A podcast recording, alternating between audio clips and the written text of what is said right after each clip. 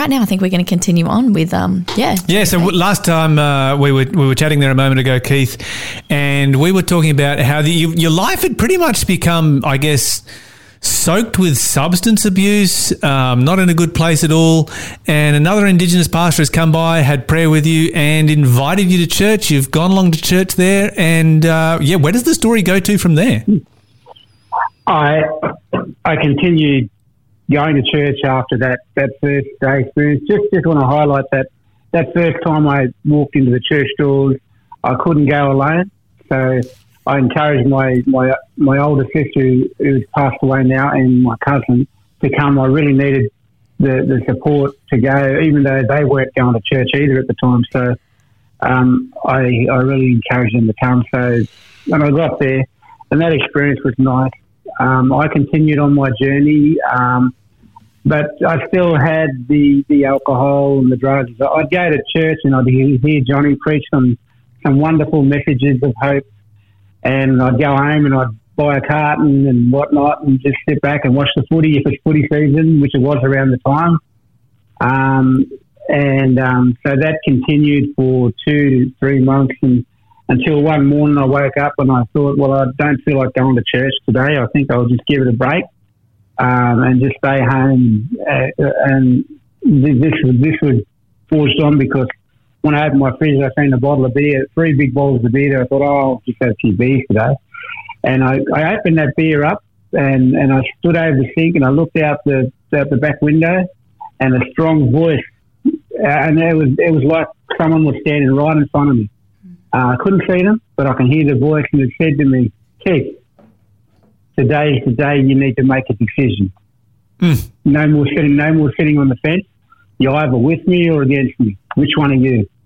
And my face just went pale, and you know where your your jaw just drops, and it's like automatically the beer as I had open, I tipped it down the sink. I opened the fridge, I tipped the rest of the alcohol down the sink. I grow, found me me um, me, me marijuana that I had there. I got that and threw it out all over the grass so I couldn't recollect it. I ripped up the cigarettes that I had, got dressed, and I went to church. And I, and I kept going to church. And I kept. That day, by the way, Johnny encouraged me to have Bible studies. And I thought, well, it's been a long time since I've done that, and I really want to get into this. And, and there was some really decent Bible studies back then, um, and all about prophecies and that. And I said, yeah, no, I'll do that, bro. So we made a time, um, and I still, through the Bible studies, I still, um, I remember, you know, having it, going home with a couple of bottles and that. So it wasn't a clencher, but, but the thing is, is that it was, it was a start for me to say, okay, you need to keep working at this, working on, because we need to work on our sins. Mm. Um, and, uh, and I kept working on it and got to the day when I got baptized and, um, oh, I felt I felt amazing. It was it wasn't the doves and that didn't fly up or anything, but my heart felt right. I felt right, and I felt I finally feel like I'm, I'm, I'm on a journey. And from that day on, when I hit the, the baptism font, nothing came back into my life. Drugs, alcohol, it all just went away. All my bad habits, my fleshy ways of living were just gone. I give my heart to God. Wow. Praise and, God. Um, that and that week, I um, I um, I ended up going up to the Blue Mountains uh, with a, one of the lady friends from church who invited me. Um, I thought her and her sister were going, but it was just her. Anyhow, I went up the mountains and um, sat up there, and she told me about how she felt about me.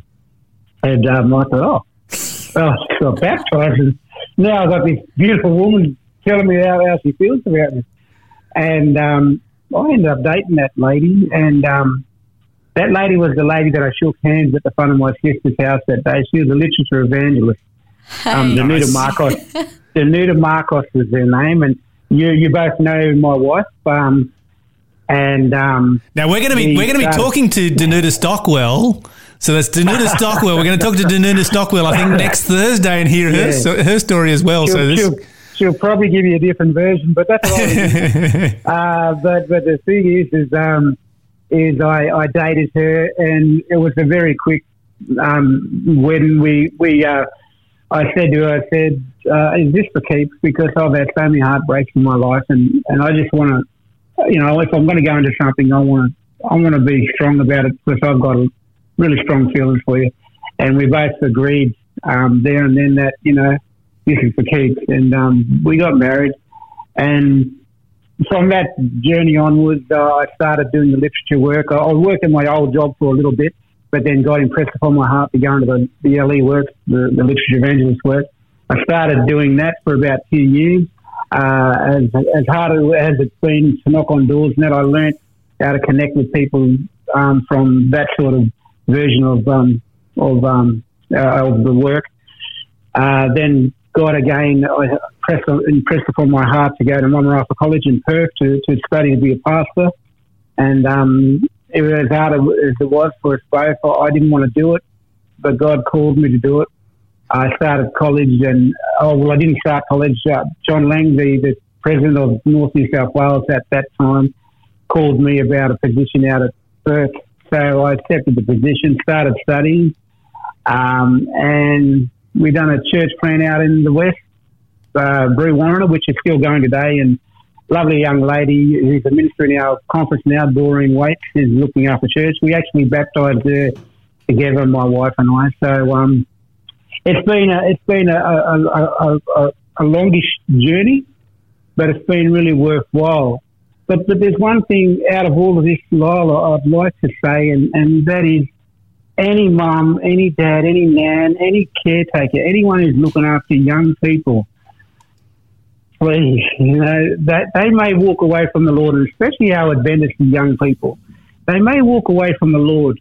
Never give up on praying because I know my mother prayed daily for me. My grandmother prayed.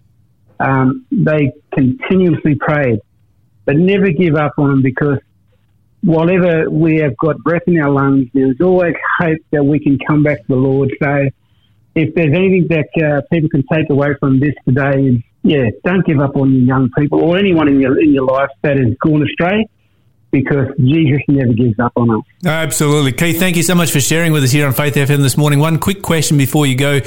You mentioned right at the beginning that you are currently in charge of a church plant.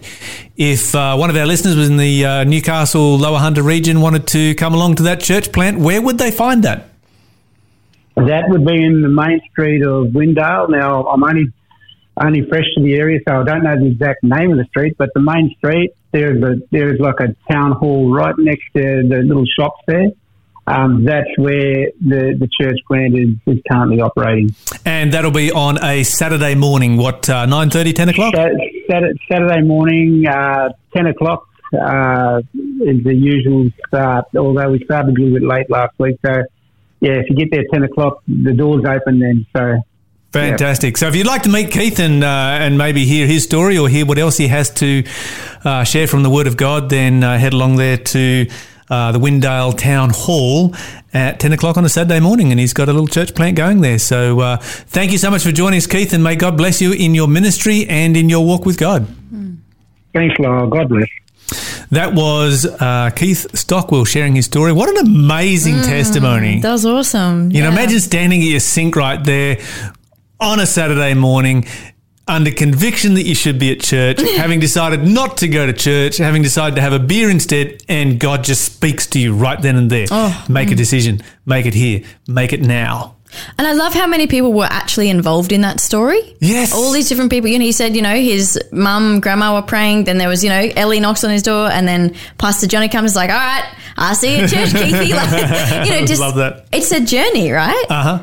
And I love that he's like, hey, God doesn't give up on people, so you don't. You know. So who gets who gets the star in their crown for Keith? Oh, this is a question that I want to know. You know, we, there's- of course, there's this tradition. We all get a star in our crown for everybody that we bring to the Lord, and I say that everybody does. Everybody who's involved. That's Mm. Yeah. um, yeah, great stuff. You're listening to Faith FM, positively different radio.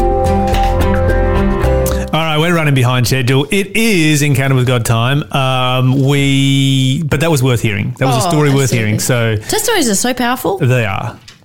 Um, but before we do, a couple of uh, text messages. I know a bunch of you have wanted to have your say about the whole uh, Facebook act of domestic terrorism. I What did it that's say on your thing? Facebook? Is that what it was? Facebook, yes, Facebook. it's classic. Okay, it's interesting how today companies can declare war on nations and actually get away with it. Yeah. All this started when they started attacking. Um, yeah, well, it, well, I didn't. Well, I, I'll disagree with it. Started attacking President Trump. but I've been attacking a lot of people from a long time before that. If they can do that to the most powerful leader on the planet and get away with it, and and that was actually, I mean, yeah, that was just. It it makes no difference whether you are Republican or Democrat. When you have private corporations that close down the free speech of the President of the United States. The duly elected President of the United States. That is wild. Oh yeah. You know, regardless of whether you like the guy or not, regardless of whether you think he's got good policies or bad policies, regardless of any of that, he is the duly elected president of the United States, and you're going to shut him. Wow. Yeah. No. I, okay. So I've gone from disagreeing to well, slightly disagreeing. It didn't start there, but that was definitely a big one. If they can do that to the most powerful leader on the planet and get away with it, what chance do we have? They were trying to prove a point to all the world leaders of what will happen if you dare to go against the New World Order. I think we all know where this will end, and it's not a good place. I'm going to disagree again. Okay. What are you going to say? Uh, I think the I think the writers actually agrees with me. Okay. okay. We all do know where this will end, Oh yeah. and it is actually a good place. It's just it's just the Bible describes it like birth pains, which means that you go through pain, and it gets worse and worse and worse until you come to the blessed. But that's the thing. We don't know to what extent it's going to get. To. Yeah, that's right. Oh, absolutely. I, understand, I understand exactly what uh, what our texter is saying right here because you know it's it's all heading towards the enforcement of uh, religious uh, laws and you know mark of the beast, Yeah. not being able to buy and sell, all that kind of stuff. We've read the Bible. We know where it's heading. Yeah. Um, the Bible says, when you see these things come to pass, lift up your heads because you know that Jesus is coming soon. Hard out. Yeah, absolutely. So um, I think that's uh, the super encouraging there one one there. Okay, another text message. Um, Facebook, love it. Around eighty percent of views for our little ministry um, on YouTube comes from this Happy Diver from Facebook. If Australia went Facebook free, our God, who is bigger than them, would bless His ministries in other ways. Trust the Lord. Yeah. Hey, that's a good point, right? Like if it's God's ministry anyway, God's going to open doors. Like God can do anything. Like, yeah, we're not we're not Yeah. Mm. we're not constrained by technology when it comes to sharing the word of God. Yeah. You know. God can God has every every opportunity and every power of making things go viral Mm. without Facebook. We so I have a small group which I'm part of on a Thursday night. Such a good crew of people. Uh, and last night we were looking at the verse, uh, the chapter in Acts where Peter is in jail and the angels come release him, and he's knocking on the door. And I just find it such an interesting story that as they're praying for his release, he's being released, and then the people are like, "No, no, it's probably not really Peter, right?" And I think that this is a God who is full of ability to do things. Just because we don't think it's going to be answered the way we expect doesn't mean it can't happen. You know, so if, if it's Facebook, if it's something else, if so, you know closes down, God will open ways. Yes, You know, yes, indeed. Indeed, he will. Okay, let's get to our Bible study. Let's uh, dig into it. Well, let me look up where we're heading with our probably Bible study. We probably uh, let me see here. I think we finished off chapter 40 Yes. Did we finish chapter forty? We did. All Well, at least we read chapter 40. All right, we're going to focus on a couple of verses in chapter 40, though. We're going to particularly look at uh, verse 19 and 20. So Isaiah 40, verse 19 and 20. All right, as usual, I'm just going to uh, say a word of prayer before I begin. Uh, Papa, Lord God, I just, oh, I thank you so much that you are our God, that you're a creator and you're on our side, and that when we're doubting, you are sure, and when we're lacking, you are, um, yeah, just full of what we need. Um, yeah, thank you for your goodness, and God, just teach us more of who you are. Amen. Somebody just texted through Yeah. to say, remember the angel of Revelation 18. So, for those of you who are listening in and don't remember the angel of Revelation 18, the angel of Revelation of 18 comes just before the return of Christ. Mm. And the Bible says the entire world is lightened with his glory. And and he has a gospel message to share to the entire world. And that gospel message is Babylon is fallen, come out of her, my people. Yeah. And uh, that's the power and the work of the Holy Spirit. Mm. Who needs Facebook if you have the latter rain? There you go. There it is. Yeah, right. Now think about that. Think about that. In the Bible, the the Holy Spirit is symbolized by rain, and the outpouring of the Holy Spirit on the day of Pentecost is symbolizes the early rain. Bible prophesies that'll happen again just before Jesus comes back. Yes. This is so important, right? And the Bible says We don't need Facebook. Yeah, the Bible's like if I'm giving you the spirit that literally raised Jesus back to life. Like that's the spirit I'm giving you. You yeah, that's right. That's a, you know, and we're like, oh, but I don't know what to do. He's like, how will I survive? yeah, it's like you don't need to know. You just need to trust me. Yeah. Ah, I say just ditch the whole thing. just ScoMo, just get out there and uh, the world will be a better place. Anyway, we're sidetracked. Okay, so verse 19 and 20 Yes. of chapter 40. That's can right. he, this is God, can he be ca- uh, compared to an idol formed in a mold, overlaid with gold and decorated with silver change? Or if people are too poor for that, they might at least choose wood that won't decay and a skilled craftsman to carve an image that won't fall down. Oh, no, sorry, he is not God. He is. Is it? Yeah, it is. It's who we can marry and God to. Yeah, who, Yeah. that's right. So I had to get some context there. I was like, oh, what are we talking about?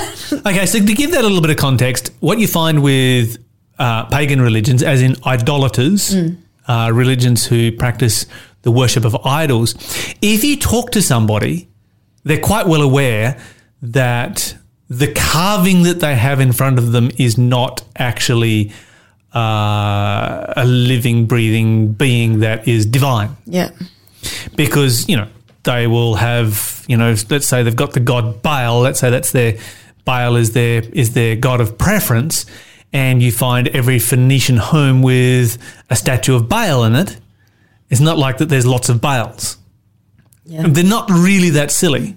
Mm. Human beings are smarter than that. They recognize that and what they will say is no this is not the actual God. And when we bow down and worship the idol, we're not actually worshipping uh, the piece of stone that's in front of us or the piece of wood that's in front of us.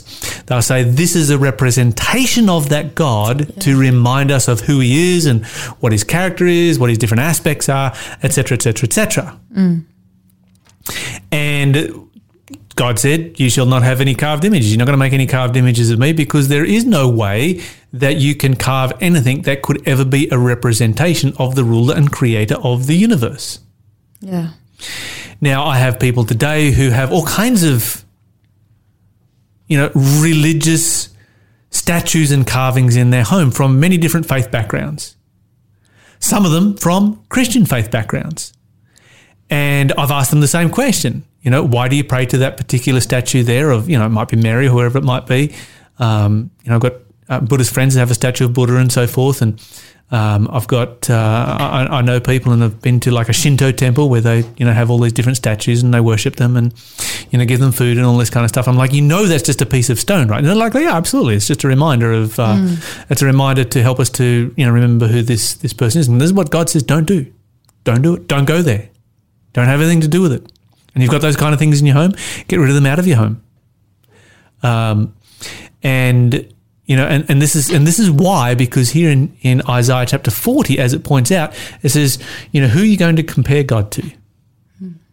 You're really going to make a carving of God? You're really going to make a carving of Jesus Christ?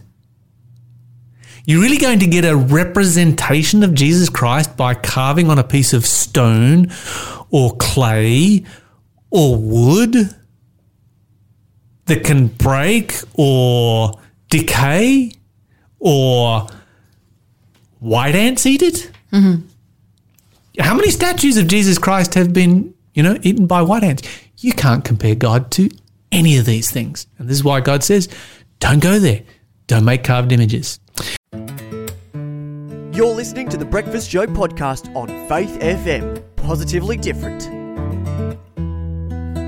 Fantastic. All right, let's uh, head back to our Bible study. We were talking about idolatry, and you'll notice that the last line of uh, the song that we were just listening to, you know, if any idol, tear it from me, take it away, whatever that, whatever that idol be, That's right. let's get rid of it. Let's get rid of the idols out of our life. Okay, so what is it about idols You know, what's the real problem there? Apart from the fact that you cannot make a depiction of God, what's the real problem with an idol? I mean, why not have a bit of a depiction of Jesus Christ and pray to it? I mean, I think the thing be- can become the thing you're worshipping. Right? So then, rather than actually speaking to a real person and having a real relationship and an intimate connection, mm. you have a thing that hangs on your wall. That's right. Yeah. Let's go to Isaiah 41 and verse 29. If you could read that one for us, please, Minnie. Yeah, says, See, they are all foolish, worthless things. All your idols are as empty as the wind. Okay, so uh, how does Isaiah characterize idols here in this passage? They're just nothing. They're worthless. They're They're- empty. There's nothing that contains life or hope or anything. Like they're literally value. No, there's no value at There's all. no value. he says, you know, these are foolish and worthless. Like, could you imagine someone saying that about your God? Foolish and worthless. Yeah, that's Do you know what I mean? on. That's That's pretty full that's on. actually solid language. But he's like, don't you understand? You know, it kind of reminds me of one of the greatest, um, the greatest uh, hostage scenarios our world has ever seen. And I've spoken about this before, but I'll just run through it again. This was this was, um, and and I'm bit of a historical twist here, but when Cyrus the Persian was marching on the Babylonian Empire, uh, the Nabonidus, the king at that particular time, was very very unpopular with you know he was he was an Assyrian guy, and uh, very, very unpopular with the Babylonian people. And so he'd sort of gone out into the desert to uh, to be become a mystic and left the city in charge of his son Belshazzar. But when the when the Persians are coming, he's not getting a whole lot of support from the Babylonians. A lot of Babylonians are looking at the Persians as liberators. That's not a good thing. And so to motivate them to fight against the Babylonians, what he does is he takes captive their gods and holds them hostage in the city of Babylon. Now, as we were saying, people back then were not so naive and primitive. They were more, no more naive or primitive than what we are today. And so, did they really think that all of these deities, these divine beings, had been taken captive to Babylon? No. What was Nabonidus doing? Nabonidus was uh, demonstrating that if I have the power to take their images captive, Yeah. I can do this because I have conquered you as a nation. And the reason I have conquered you as a nation is because my gods are more powerful than your gods. And if I've conquered you, then uh, I have nothing to fear from your gods. And because I have nothing to fear from your gods, because your my gods is power, more powerful than your gods, then I'll take all of their images captive and let's see what those gods do about it. Yeah. And they're not going to do anything about it at all. And this is why you have Belshazzar's feast happening. Because Belshazzar, Yah- Yahweh was the one God who couldn't be taken captive because there was no image. And it's like, well, I need to show that I'm also more powerful. You know, Belshazzar is, uh, I- I'm also more powerful than Yahweh. And so we're going to have a feast and we're going to desecrate the emblems that belong to Yahweh in that particular feast. This is a message that he's sending out to the Babylonian uh, people. You do not need to worry about Yahweh. You do not need to worry about the prophecies of Yahweh.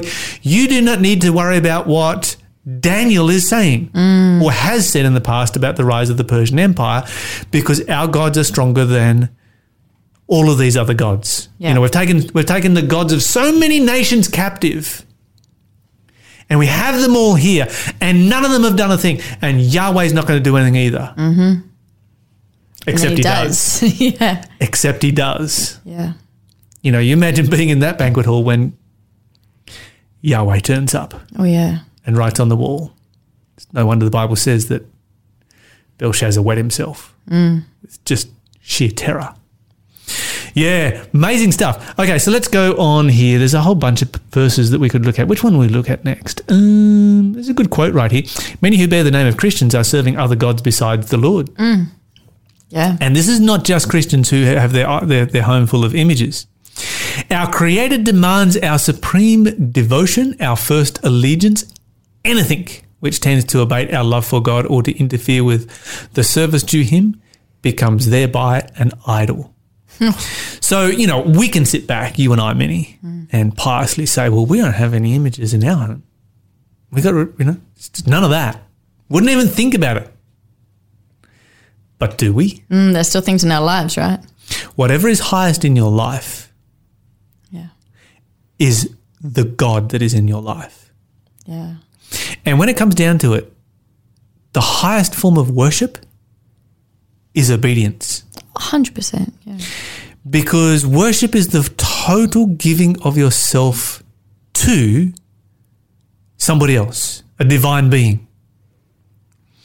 And if God says, do this, and instead we decide to do that, so rather than doing this, which God says, we do that, then whatever it is motivating us to do that is obviously higher in our life than God.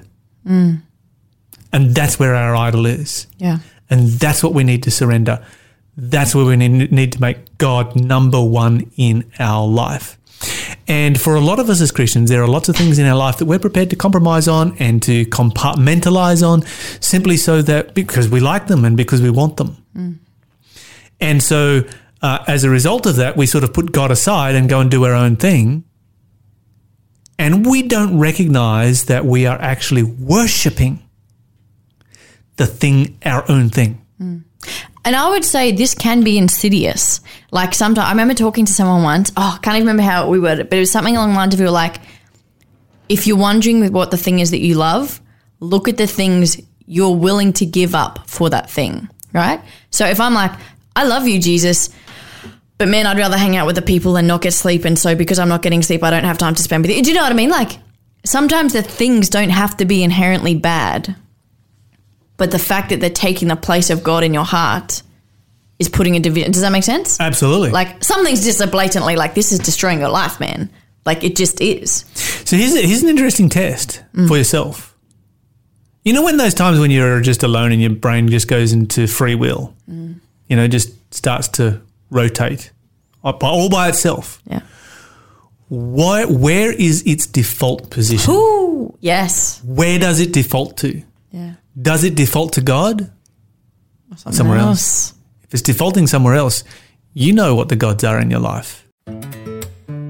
You're listening to the Breakfast Show podcast on Faith FM. Positively different. It is now time for. Question of the day. Okay, our question today we were talking about idols in our encounter with God section. Is it wrong to have images in your home, such as stuffed toys and photos, etc.? All right. So we were talking about religious images earlier. Yes. And, uh, you know, you might find a statue of Buddha in some homes. You might start find a statue of Mary or Jesus in other homes, etc. And the Bible says not to have these kinds of images.